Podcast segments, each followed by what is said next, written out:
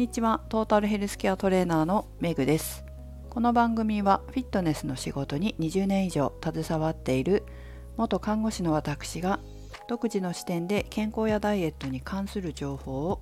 解説し配信する番組です。本日は継続の凄さを改めて実感したことをお送りします。皆さんは継続するのは得意ですか？実は今日の朝ですね継続するって本当にすごいなと思ったことがあったんですよ。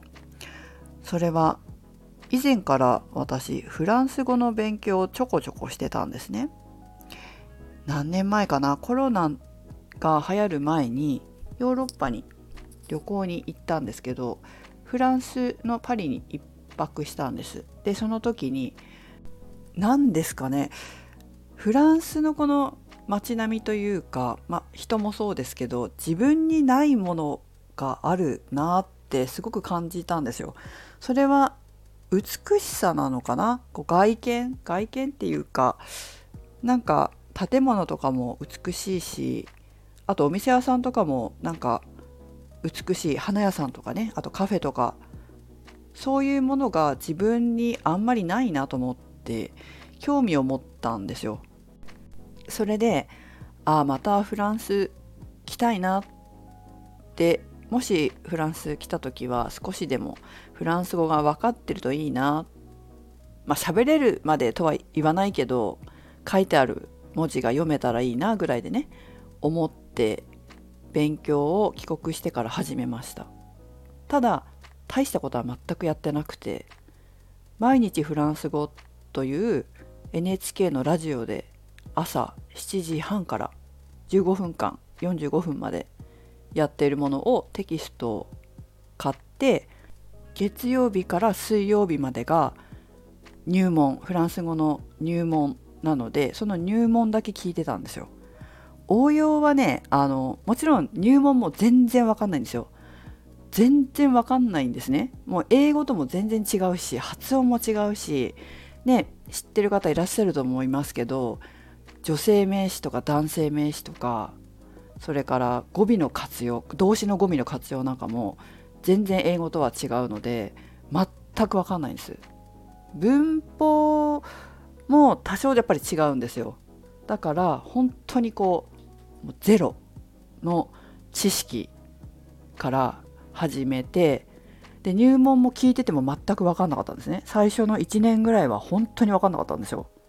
だけどまあなんか聞いてたんです。すごい頑張って聞いてたんですよ。わかんなくても聞いてたんですよ。そしたらね、だんだんなんとなくわかるようになってきたんです。これね、半年かな ?1 年？半年かな？半年で、あの、一つのクールなんですね。で、終わったら、半年終わったら、また1からスタートするんですよ。だから、1年やると、まあ、似たような内容が2回できる。2年やれば4回できる。3年やれば6回できるんですよ。まあ同じような内容。例えば簡単な「私は何々です」とかいうところとか動詞の活用とか名詞に関することとかあと過去形のこととかそういうのを半年に1回ずつこう、まあ、先生は変わるんだけれども先生が変わりながら、まあ、先生っていうのはそのラジオで話してる先生ですよね。変わりながらテキストが変わりながら繰り返しこうやるんです。で中には再放送とかもするんですよ。こうワンクール終わったら次のクールはまた新しい番組が似たような内容で始まるんだけど、まあ、ちょっとどのぐらいの期間だったか忘れちゃったけどもう一回同じ放送したものが放送されたりするんですね。そうすると結構復習になるんですよ毎回毎回聞いてて。でその繰り返しのおかげなのか、まあ、3年経った時にはなんとなく分かるようになってたんです。ところがですね去年この配信をずっと聞いてくださってる方だったらねちょっとわかるかもしれませんけれども1年間ものすごい忙しくて精神的にも肉体的にもちょっと難しいなと思ってやめてたんですよ。1年間聞かなかったんですけど今年に入ってまたこれも皆さんご存知かもしれませんけど余裕が出たんですよね。いろんなことに慣れてきたりして。で余裕が出たからまた今年から再開しようと思ってテキストを買って始めたんですけどなんと1年間空いたのに覚えてるんですよ習ったことを。このたったの15分しかも週3回月火水だけ。これを、まあ、23年多分3年ぐらいやったと思うんだけどそれでも朝ごはんの時に15分聞いてるだけ。最初の頃ちょっと紙に書いたりしたこともあったかもしれないけどまあちょっと多分数回でやめてますね。ただ本当ご飯食べながらラジオ聞いて、まあ、たまに発音したりとかしながらやってるだけ。だけどテキストに書かれてる内容も最初の頃は本当にちんぷんかんぷんだったのに今日とか見ててわかるんですよ。ああなるほどって暗記はできてないよ暗記はできてないんだけどでも理解力が増してあこれってこういうことかとかあこれはこうだからこうなんだよなとかっていうのが自分でも理解できてたのがすごいなって思ったんですよね。1年空いてんですよ。そうでも前より分かってるなみたいな感じがあってこういうなんだろうなその脳のその仕組みなのか分かんないけど知識が定着するってあるじゃないですか。あれってすごいですよね。でフランス語だけじゃなくて簿記の2級の勉強もまだ地道にやってるんですよ実は。夜寝る前にほんと1問2問解くだけだけどでもそれでも前にやった時より分かってんなって思うことが結構あってまあもうちょっと余裕が出たら集中して3ヶ月ぐらい勉強して、まあ、もう一回受けようかな2級のね試験を受けようかなって思ってるんですけど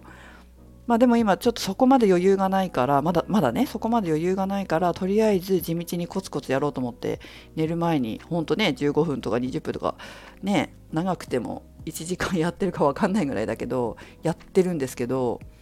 でもそれでも知識が定着してるなっ分かってきたなっていうのとかあるんですよね。いやこれすごいなって本当思いました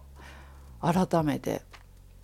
でこれこういう学習勉強とかそういうことだけじゃないと思うんですよ。ちりつもって本当にあってダイエットもそうだと思うんですよね。あと体力アップとかもそうだと思うけど短期的には結果が出てないかもしれないけど地道に継続した先にやっぱり結果効果って出ると思うんですよだから目の前のそのやってることが今すぐ成果が出なくてもやり続けるってやり方さえ間違ってなかったり、まあ、内容が間違ってなければ成果は出るからぱね何があっても諦めないって大事だなと思います。まあ、たとえやり方とかが間違ってたとしてもやり続けてればどっかのタイミングで何か誰かに出会うんですよ。それを直してくれる誰かに。だから信じてやり続けるってすごい大事なことなんだと思う自分を信じて。うん、ということで、えー、ダイエットや健康づくりにおいても、まあ、すぐに成果が出てなかったとしても諦めることなく継続していただければと思います。まあ、何に関してもそうですよね。あのさ私今実家でね父からりんごの栽培と桃の栽培を教えてもらってるんですけどまず私科学理科とかすごい好きだから勉強の中でもね全然苦じゃないんですよ。体動かすのも好きだし。だけどフランス語と同じぐらい分かんないんですよ。あでもフランス語よりマシかな。だけどもう本当に農業なんてやったことないから全然わかんないけど、まあ、本当に月1回帰って教えてもらってるんですけどさっぱりわかんないんですよ。でもとにかく目の前にあるものをそして父が教えてくれることをちょっとあのちゃんと聞いて言うこと聞いてとにかくやってみようと思ってやってるんですけど、まあ、これも全然私できる気しないんですけど今 今はの父ぐらいその美味しくりんごや桃を作れる気は全然しないんですけどだけどま10年やったらなんとかなるかもしれないよなとか思いながら、まあ、一生懸命時々ね帰って、えー、習ったりしてます。あとね走るのも実はこの2月今日14日ですけど全然行けてないんですよ皇居に。で全然行く時間ないなと思って行けて今月半ば以降だけどせっかく上がった心肺機能を下げたくないなと思ってでジムにもほとんど行けないんですね。筋トレはかろうじてちょこちょこやってるんですけど走る時間まで取れてない。筋トレやるので精一杯みたいな感じなんですけどだけどせっかくこうアップした体力